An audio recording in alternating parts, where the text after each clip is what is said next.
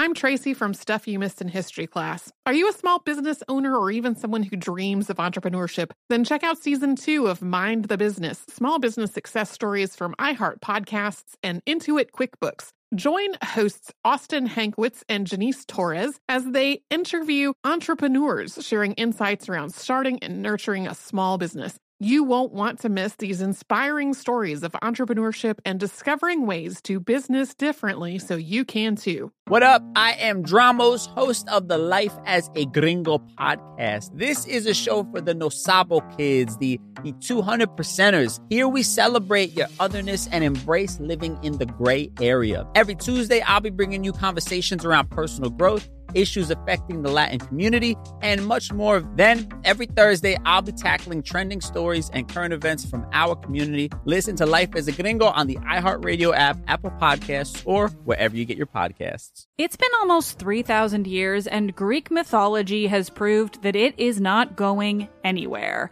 But it can be difficult to find entertaining and engaging retellings of these myths that aren't fictionalized. Lucky for you, I'm here. Let's Talk About Myths, Baby is the Greek mythology and ancient history podcast of your dreams. I dive into the convoluted and confusing ancient sources so you don't have to. Listen to Let's Talk About Myths, Baby on the iHeartRadio app, Apple Podcasts, or wherever you get your podcasts. It's like the police knew who he was before they got here. From iHeart Podcasts. Medical school dean at USC was leading a secret double life. He's breathing right now? Yes, he's absolutely breathing. I'm a doctor, actually. A story about money, power, and corruption. When people fall in line, they fall in line. Looking back, I realized, oh, everyone knew. I'm Paul Pringle, an investigative reporter for the LA Times. Listen to Fallen Angels, a story of California corruption on the iHeartRadio app Apple Podcast, or wherever you get your podcasts. Welcome to Stuff You Missed in History Class from HowStuffWorks.com.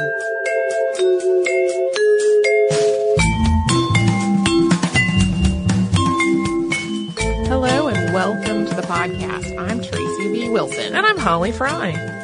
When we talk about the civil rights movement in the United States, one piece of historical context that comes up pretty frequently is that African American soldiers returned home from serving in World War II to find that even though they had just risked their lives for their country, they were still being treated as second class citizens as they had been before that. They were still the targets of intense discrimination and segregation. So the idea is that this incongruity between having served a nation at the risk of one's own life and then being treated that way by that nation after getting home again prompted a lot of people to advocate for their own equal treatment.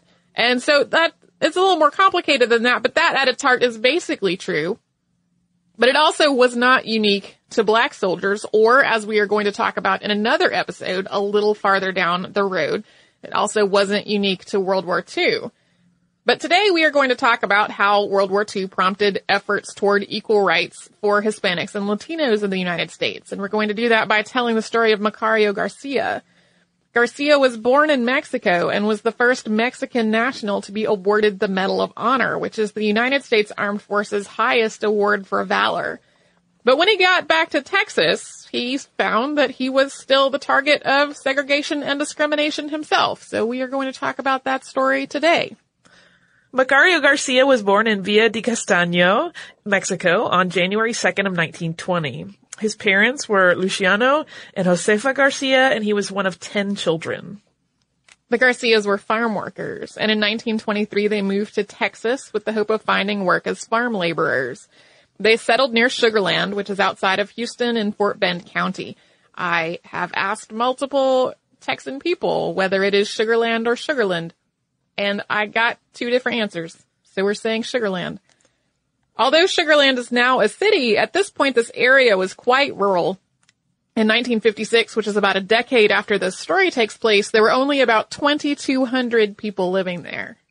Macario's parents both got jobs working on a cotton farm, and Macario eventually left school to work on a ranch. By 1940, World War II was well underway elsewhere in the world and it was clear that the United States might be drawn in as well. So on September 16th of 1940, the Selective Training and Service Act of 1940, also called the Burke-Wadsworth Act, was signed into law by President Franklin D. Roosevelt. It required men between the ages of 21 and 36, regardless of whether they were citizens, to register with the draft board. It also established a lottery that would be used to draft soldiers into the military. Since the United States wasn't actually at war at this point, this is considered to be the first peacetime draft in United States history. And the draft began that October. The United States entered the war on December 7th of 1941 after the bombing of Pearl Harbor. And in 1942, when he was 22, Macario Garcia was drafted. Although African American soldiers were segregated into their own units at this point, Hispanic and Anglo soldiers served together. So Garcia became a private in U.S. Army B Company, 1st Battalion, 22nd Infantry, 4th Infantry Division.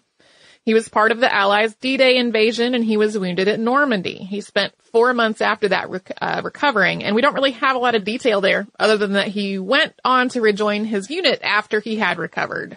The event that earned Garcia the Medal of Honor took place on November 27th of 1944. Machine gunners protected by trees were blocking his company's advance en route to Cologne, Germany. There was almost no cover between Garcia's company and the machine gunners, and they were pinned down. Garcia, who was acting as a squad leader, volunteered to try to take out the nests. He basically crawled toward one machine gun nest and lobbed grenades into it destroying the gun before shooting three soldiers who tried to escape. In the process, he was shot himself in the shoulder and the foot.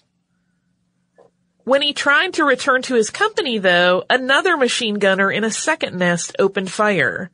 Even though he was already wounded, he approached that second gun as well, killing three other soldiers and taking four prisoners. He refused to be evacuated until the area was secure and he was hospitalized for two months after this. He was offered a promotion that would have made him a lieutenant, but he elected to return to his company instead. The story kind of amazes me. Mm-hmm. Not only did he single-handedly take out two machine gun nests, he did it while injured.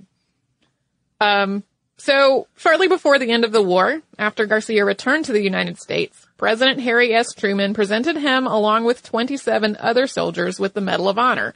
This happened at a ceremony at the White House. That was on August 23rd of 1945. While draping the medal around Garcia's neck, Truman reportedly told him, I would rather earn this than be president. In addition to his Medal of Honor, Garcia also received a Purple Heart, which, in case you did not know, is presented to those who are wounded or killed, the Bronze Star, which is for, quote, heroic or meritorious achievement, and the Combat Infantryman's Badge. After serving in the United States Army for three years, one of them in overseas combat, Macario Garcia was honorably discharged with the rank of sergeant. When he returned home to Sugarland, he received a hero's welcome and he was treated as a celebrity. Local newspapers wrote stories about him and local governments and civic organizations flooded him with requests for speeches and appearances.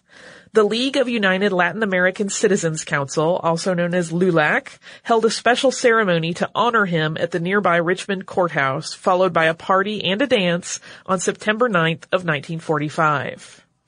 So the Hispanic and Latino community in Texas was quite proud of Macario Garcia, and so were the Sugarland and Greater Houston areas as a whole. So it's a little surprising what happened the next day, which is what we're going to talk about after a brief sponsor break. I'm Tracy V. Wilson from Stuff You Missed in History class. Did you know small businesses make up 99.9% of all businesses in the United States? The world is powered by entrepreneurs, and if you're a small business owner or even someone dreaming of starting your own business, then you'll want to check out season two of Mind the Business Small Business Success Stories from Ruby Studio, from iHeartMedia, and Intuit QuickBooks. And every episode, hosts Austin Hankwitz and Janice Torres talk to entrepreneurs about how they've grown from the lessons of launching and nurturing a small business and how they have found success being their own boss. From the excitement of first starting out to finding the right tools and resources to process invoices and payments like QuickBooks Money, you won't want to miss these inspiring stories of entrepreneurship and discovering ways to business differently so you can too. And if you're a small business owner or even someone dreaming of starting your own business, then you'll want to check out season two of Mind the Business Small Business Success Stories from Ruby Studio, from iHeartMedia, and Intuit QuickBooks. Who hasn't heard names like Achilles or Odysseus, Cassandra, Medusa?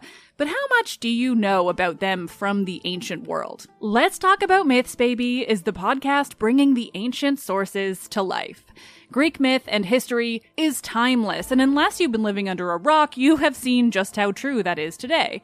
But there is so much more to these characters and stories than what pop culture can do justice. I'm Liv Albert, the host of Let's Talk About Myths, Baby, and every week I bring you stories from the ancient world, both mythological and historical, to breathe new life into these thousands of years old stories. I'm also regularly joined by some of the most brilliant names in the field of archaeology and ancient history, authors of your favorite retellings from today, and everyone in between. Join me as I dive into the wild world of the ancient Greeks and their stories. Listen to Let's Talk About Myths, baby, on the iHeartRadio app, Apple Podcasts, or wherever you get your podcasts. What up? I am Dramos, host of the Life as a Gringo podcast. Now, this is a show for the No Sabo kids, the, the 200 percenters. Here we celebrate your otherness and embrace living in the gray area. If you ever felt like you were always too much this while also never being enough that, this is the podcast for you. Every Tuesday, I'll be bringing you conversations around personal growth issues affecting the Latin community, and much more via my own personal stories, along with interviews with inspiring thought leaders from our community. Then, every Thursday, I'll be tackling trending stories and current events from our community that you need to know. So much of what makes our community so beautiful is our diversity, yet, too often, those of us who don't fit into this dumb, stereotypical box of whatever it means to be Latino are left without a voice or just forgotten about. On this show, I celebrate the uniqueness of our culture and invite you to walk in your authenticity. Listen to Life as a Gringo as a part of the My Cultura Podcast Network, available on the iHeartRadio app, Apple Podcast, or wherever you get your podcasts. We started talking about this incident. Drugs and uh, officials cover up. you couldn't believe it. From iHeart Podcasts. It's like the police knew who he was before they got here. A story about money, power, and corruption. The medical school dean at USC was leading a secret double life. She's breathing right now? Yes, she's absolutely breathing. I'm a doctor, actually. There's no way that that guy's a doctor. I'm Paul Pringle, and I'm an investigative reporter for the LA Times.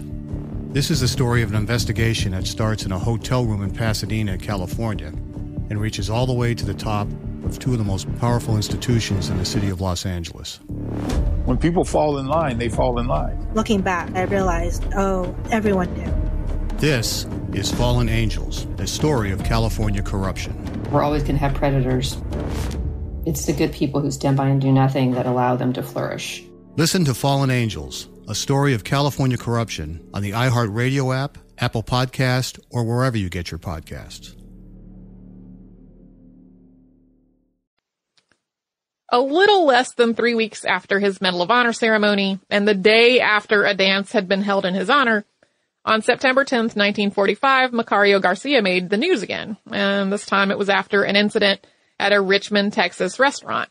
This was about 10 miles from his home in Sugarland. It was the same town where the party and the dance had been held at the, at the county courthouse the night before. Richmond is the county seat of that county.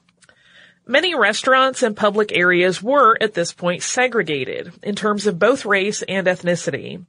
And while Jim Crow laws made segregation of African Americans commonplace, particularly in the South, Texas was at that point the only state with a large Hispanic population. So in Texas, segregation also targeted Mexican Americans and other people whose origins were in Mexico or other parts of Central and South America.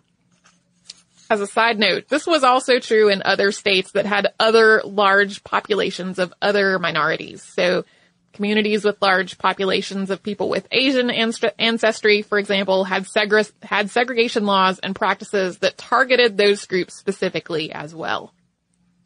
And while Richmond's Oasis Cafe didn't have signs posted about who was or wasn't allowed to eat there, it had a reputation as a white establishment, one that just didn't offer food, music, or entertainment intended to appeal to a Hispanic customer base. In the words of the owner's son, Louis Peyton, speaking in a documentary, quote, we had very few blacks or Mexican Americans come in and ask for service because we didn't cater to their needs, so we just didn't see any of them. While there were also other restaurants in Richmond that did serve Hispanic and Latino customers, the Oasis Cafe was really Richmond's only night spot, and this incident happened around 11 p.m. And there's some dispute as to what actually happened. Garcia's assertion was that he arrived at the restaurant and its owner, Donna Andrews, refused him service because he was Mexican. He was furious. He had just served the United States in wartime, risked his life, been awarded a Medal of Honor along with many other recognitions for his heroism and patriotism. And now, back in Texas, he was being refused service for his ethnicity. In his version of the story, he demanded an explanation, physically resisted being thrown out, and was hit with a baseball bat. The restaurant's assertion was that Garcia was drunk and belligerent from the start, and that he was refused service for that reason, not because of his ethnicity. In the restaurant's version of the story, Garcia started throwing things pretty much immediately and also hit the owner in the mouth. Regardless of how it went down though, everyone agrees that Garcia was refused service. The restaurant's owners called the police and Garcia was removed from the premises and taken to jail. Garcia insisted throughout that his treatment at the Oasis Cafe was because he was Mexican. The sheriff ultimately decided to let him go home. Here's how this was later reported in the Texas Coaster, which was the weekly local paper, in its issue that came out on September 25th. Quote, the incident, which has caused widespread interest, occurred after Mrs. Andrews refused service in the cafe to Garcia and his party on the night of September 10. Mrs. Andrews and her brother, Pete Lower, who was a partner in the cafe business, said in statements made to County Attorney Brown that they refused service to Garcia, quote, because he had been drinking. The affidavit stated that after being refused service, Garcia broke sugar bowls, salt and pepper shakers, ketchup bottles, several bottles of wine, water glasses, and three window panes, and struck Mrs. Andrews in the mouth with his fist before he was quieted. After he struck Mrs. Andrews, the statements continued. A struggle ensued between Garcia and Lower and Mrs. Andrews' son, Louis Peyton. Garcia was quieted after he was hit across the back with a baseball bat, the statement said. According to the same Texas Coaster article, the responding deputy confirmed that Garcia had been drinking, but said he did not know of any damage to the restaurant. So, September 25th was more than two weeks after the original incident actually happened. But the Texas Coaster was a weekly newspaper, and there are a couple of reasons for this lengthy gap between the event happening and the article coming out. One was that the Texas Coaster had originally considered reporting the story in its previous issue, but then it decided not to out of respect for Garcia being a war hero. Number two, at the point of the prior issue's preparation, it just didn't seem like that much of a story. The sheriff had sent Garcia home. The whole thing seemed like kind of a minor isolated scuffle with two sides telling pretty distinctly different stories about it. However, John J. Herrera, one of the area's only Mexican American lawyers, was also one of the community leaders who had helped plan Garcia's reception and ceremonies that took place prior to the incident at the Oasis Cafe. Herrera's involvement in Hispanic and Latino social and civic organizations meant he was very aware of the real ongoing prejudices and discrimination in Texas. And he thought Garcia's story was exactly the sort that would raise awareness of that discrimination and it would rally the Mexican American community and possibly the Anglo community as well around fighting for equality. And he hoped that it would perhaps force local and state governments to take action to end it.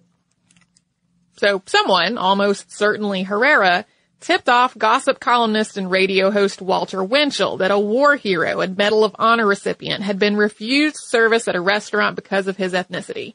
So on September 23rd, 1945, Winchell gave a scathing account of the whole thing, which really wasn't entirely accurate on his radio show.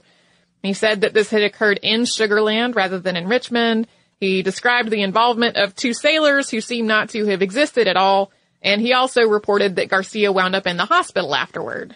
So if Walter Winchell's name rings a bell and you're struggling to place it uh, and can't quite remember why, longtime listeners will remember that he also played a part in the Tokyo Rose episode from when Sarah and Deblina were hosting together. He was actually one of the people who stirred up outrage against Iva D'Aquino. Once Winchell's radio program and his column were out, this story really spread all over the country with a lot of the tone being that Fort Bend County was a racist, discriminatory, and incompetent place, especially against war heroes. So it was only after this story was suddenly everywhere, with it consistently being covered as an act of discrimination against a war hero based on his ethnicity, that the county actually took legal action against Garcia. And the Texas Coaster printed that story that we quoted from. Garcia was charged with aggravated assault, and John J. Herrera, along with other lawyers in the months that followed, took the case. We will talk about what happened when this got to court after another brief word from one of the great sponsors that keep the show on the air.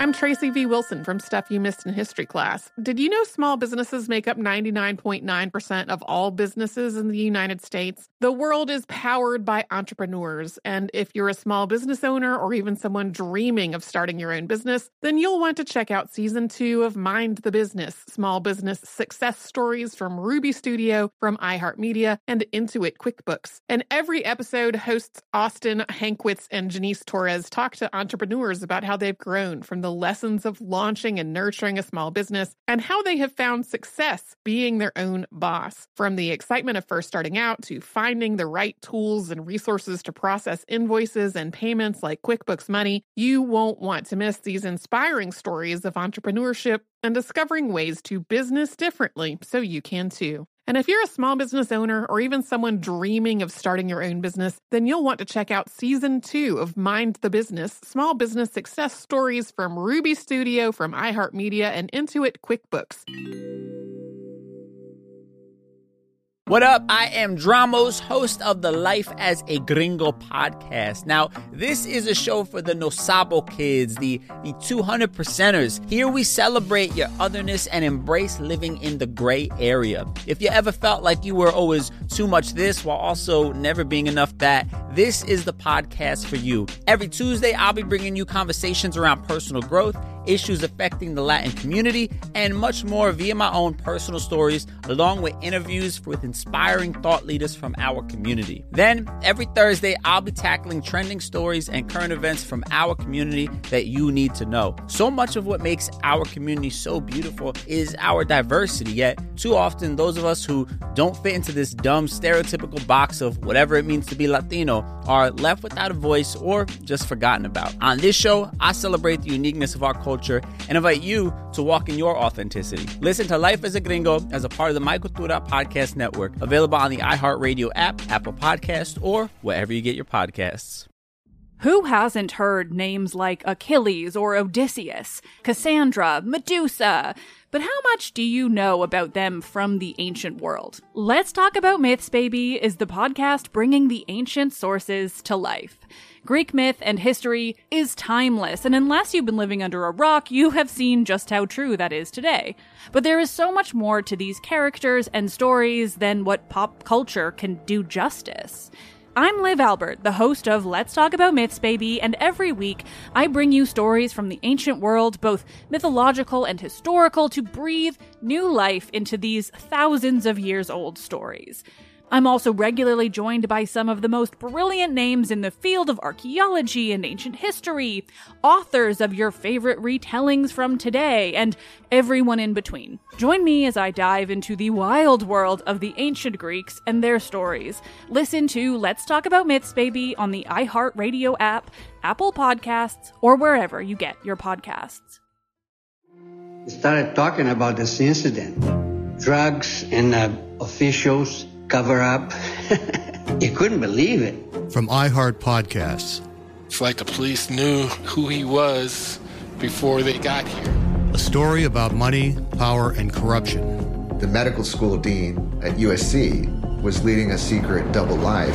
She's breathing right now? Yes, she's absolutely breathing. I'm a doctor, actually. There's no way that that guy's a doctor. I'm Paul Pringle, and I'm an investigative reporter for the LA Times. This is the story of an investigation that starts in a hotel room in Pasadena, California, and reaches all the way to the top of two of the most powerful institutions in the city of Los Angeles. When people fall in line, they fall in line. Looking back, I realized, oh, everyone knew. This is Fallen Angels, a story of California corruption. We're always going to have predators. It's the good people who stand by and do nothing that allow them to flourish.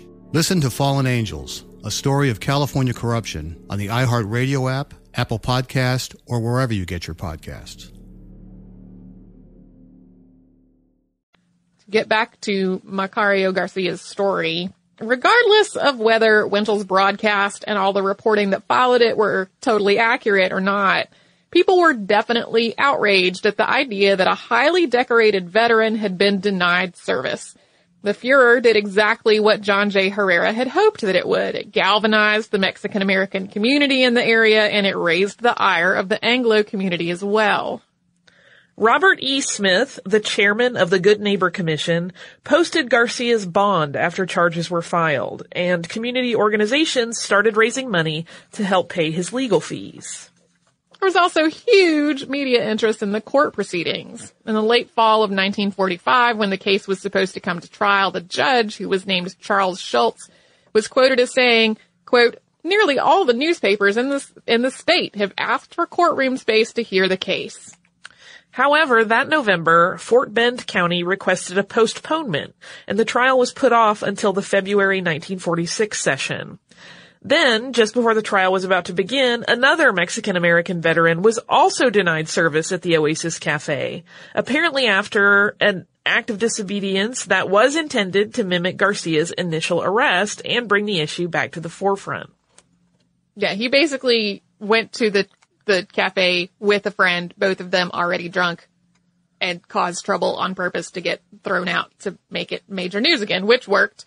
It meant that Garcia's original encounter, along with all the inaccurate reporting that had followed it, was once again all re-reported which put all eyes back on Fort Bend County with the idea that it was an unfair and discriminatory place for Hispanics. So the county took the probably pretty prudent move to try to reschedule the trial once again, this time until June, when hopefully the news would not be so focused on it or so openly critical of Fort Bend County officials. At this point, James V. Allred became Garcia's attorney of record. This was a huge deal. Allred had been the Texas Attorney General as well as a federal district judge and the governor. Having such an enormously high profile Anglo attorney representing Garcia proved to be too much for the county, which quietly dropped the charges, and Garcia quietly returned to life as a private citizen.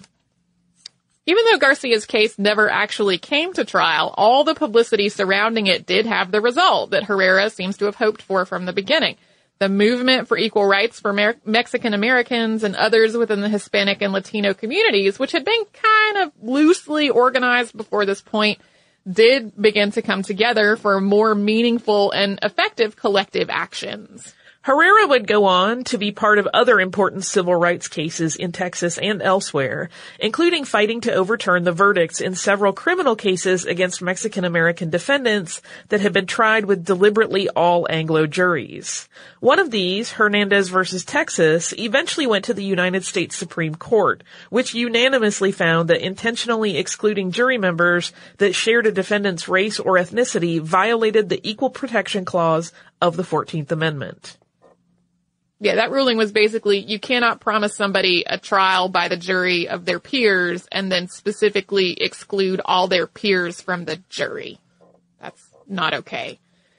Herrera was also one of the lawyers who was part of the school segregation case that became known as Mendez versus Westminster, which we've talked about in another podcast. During all of this, Garcia was still a Mexican national, and on January 8th of 1946, that was a few months before the charges against him were dropped, he actually traveled to Mexico City where he was awarded the Merito Militar, which is an award for exceptional acts of heroism. Macario Garcia became an American citizen on June 25th, 1947. He earned his high school diploma four years later and then married Alicia Reyes on May 18th, 1952. Eventually, Garcia became a counselor for the Veterans Administration, which is a job that he held for 25 years. On December 24th, 1972, Macario Garcia was killed in a car accident. He was survived by his wife and children, and sources actually differ on how many children they had. Uh, he was buried with full military honors, with an honor guard from Fort Sam Houston and San Antonio present at the graveside. In his eulogy, John J. Herrera said, Macario Garcia was made in the best traditions of the country of his birth and of his ancestors, Mexico, and of his adopted country, the United States, for which he was willing to offer and give his last measure of devotion, all of this, as a private infantryman in the United States Army, as a winner of the Congressional Medal of Honor, and finally as a counselor in the Veterans Administration of the United States. Nine years after Garcia's death, the Houston City Council changed the name of 69th Street, which runs through a predominantly Mexican American neighborhood, to Macario Garcia Drive. Houston's Macario Garcia Army Reserve Center was dedicated in 1983, and the following year, a middle school in Sugarland was also named after him. That is a story of Macario Garcia. Which I had never heard at all before, so.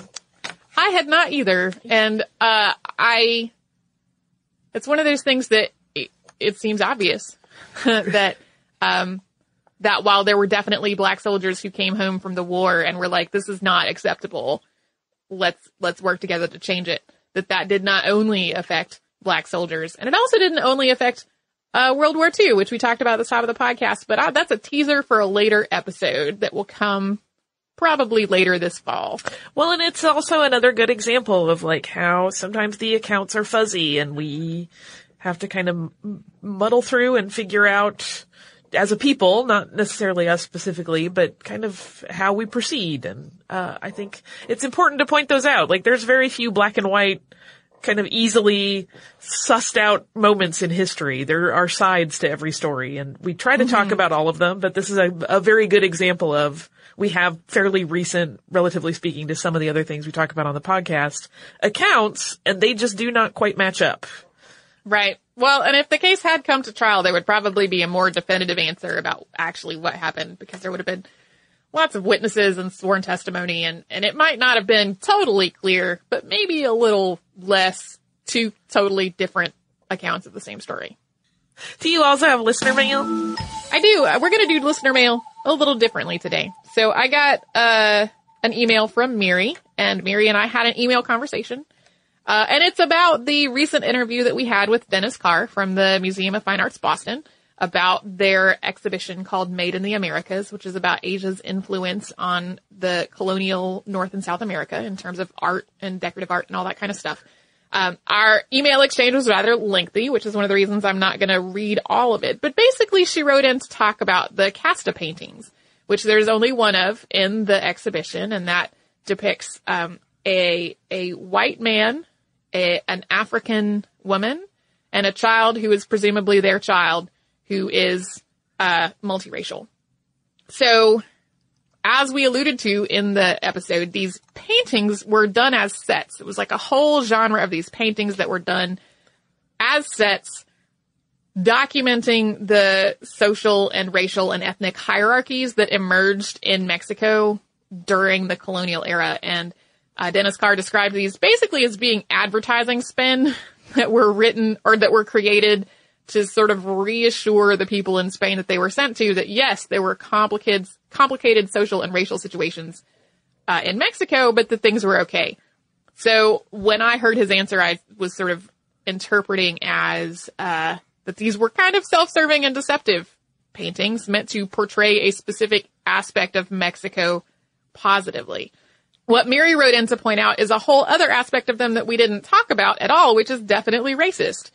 Uh, because when you look at whole sets of casta paintings, they are organized in such a way that the people with the lightest skin are at the top and the people with the darkest skin are at the bottom. And there's a whole theme of racial purity that runs through the whole thing. And we didn't really get into any of that in the, uh, in the interview because the painting, the reason that painting is in the exhibition is because of the clothes that the people have on. Um, and the, the casta paintings themselves are sort of a whole separate genre. So, uh, I definitely wanted to make that more clear because I did not do a very good job of explaining what the sets of paintings themselves are about when I was doing the interview. Um, and the, the question that Dennis was answering, uh, was sort of specifically about what would prompt people to do this, which I think is a really interesting answer. The points that, that Mary raises, number one, there's the fact that we didn't say specifically that the paintings are pretty racist. They are, the way they describe people in a lot of ways is offensive, especially when you look at all of them. even the one that is in the, uh, the MFA's exhibition, you know, it describes this child as a mulatto, which is a word that was in very common use for a very long time. I did not know until researching before doing that interview that the word mulatto comes from the same word stem as mule, which is obvious now that I see them in front of me on a piece of paper. Uh, but that like adds a whole other layer of offensiveness to that term. So one of the things that, um, that Mary pointed out uh, is that I'm going to read a little piece of this. Within a set, the clothing styles and compositions changed to show the class differences that went along with skin color, and the terms below the first two generations were used in legal documents. The terms for later generations were either made up by the artists or used only colloquially and only in certain regions. One translates as, quote, jump back, as in one eighth African plus pure Indian equals a jump back in racial purity. Another is, I don't understand, as in, I don't know what to call you because racial mixing in your family goes back too many generations. So, I wanted to talk a little bit more directly about the painting since we didn't spend a lot of time on that in the, uh, in the interview, which means we didn't give a very full account of what these spe- paintings were specifically about.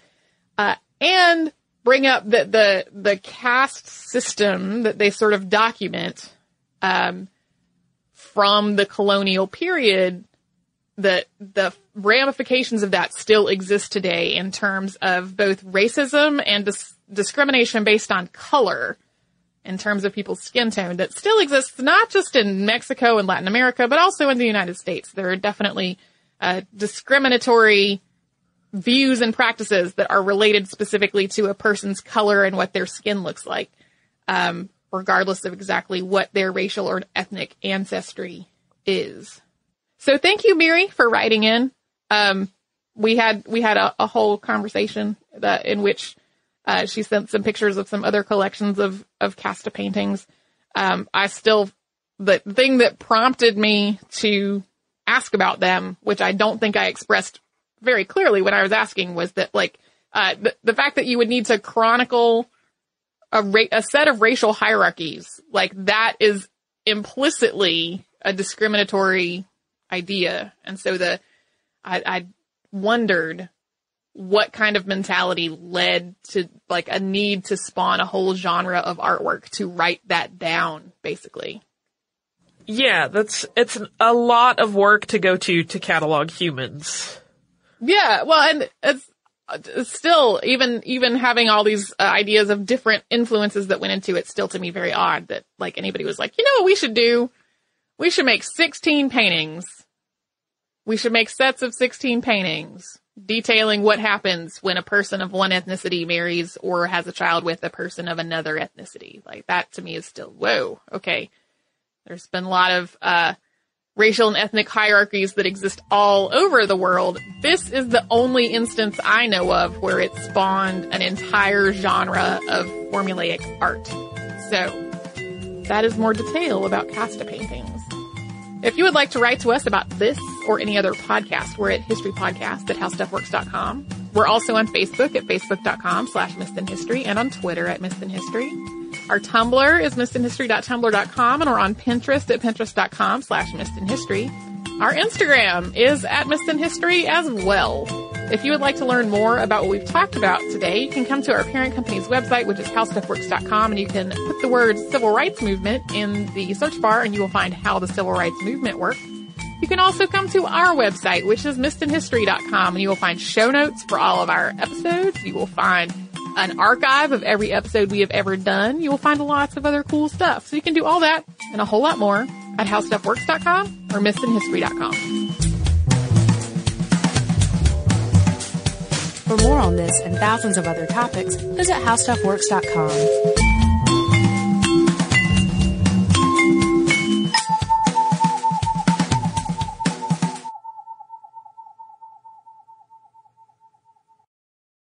What up? I am Dramos, host of the Life as a Gringo podcast. This is a show for the No Sabo kids, the, the 200 percenters. Here we celebrate your otherness and embrace living in the gray area. Every Tuesday, I'll be bringing you conversations around personal growth issues affecting the Latin community, and much more. Then, every Thursday, I'll be tackling trending stories and current events from our community. Listen to Life as a Gringo on the iHeartRadio app, Apple Podcasts, or wherever you get your podcasts. It's been almost 3,000 years, and Greek mythology has proved that it is not going anywhere. But it can be difficult to find entertaining and engaging retellings of these myths that aren't fictionalized. Lucky for you, I'm here. Let's Talk About Myths, Baby is the Greek mythology and ancient history podcast of your dreams. I dive into the convoluted and confusing ancient sources so you don't have to. Listen to Let's Talk About Myths, Baby on the iHeartRadio app, Apple Podcasts, or wherever you get your podcasts. Imagine you ask two people the same seven questions. I'm Minnie Driver, and this was the idea I set out to explore in my podcast, Minnie Questions. This year, we bring a whole new group of guests to answer the same seven questions, including Courteney Cox, Rob Delaney, Liz Phair, and many, many more. Join me on season three of Minnie Questions on the iHeartRadio app, Apple Podcasts, or wherever you get your favorite podcasts. Seven questions, limitless answers. It's like the police knew who he was before they got here. From iHeart Podcasts. The medical school dean at USC was leading a secret double life. She's breathing right now? Yes, she's absolutely breathing. I'm a doctor, actually. A story about money, power, and corruption. When people fall in line, they fall in line. Looking back, I realized, oh, everyone knew. I'm Paul Pringle, an investigative reporter for the LA Times. Listen to Fallen Angels, a story of California corruption on the iHeartRadio app, Apple Podcast, or wherever you get your podcasts.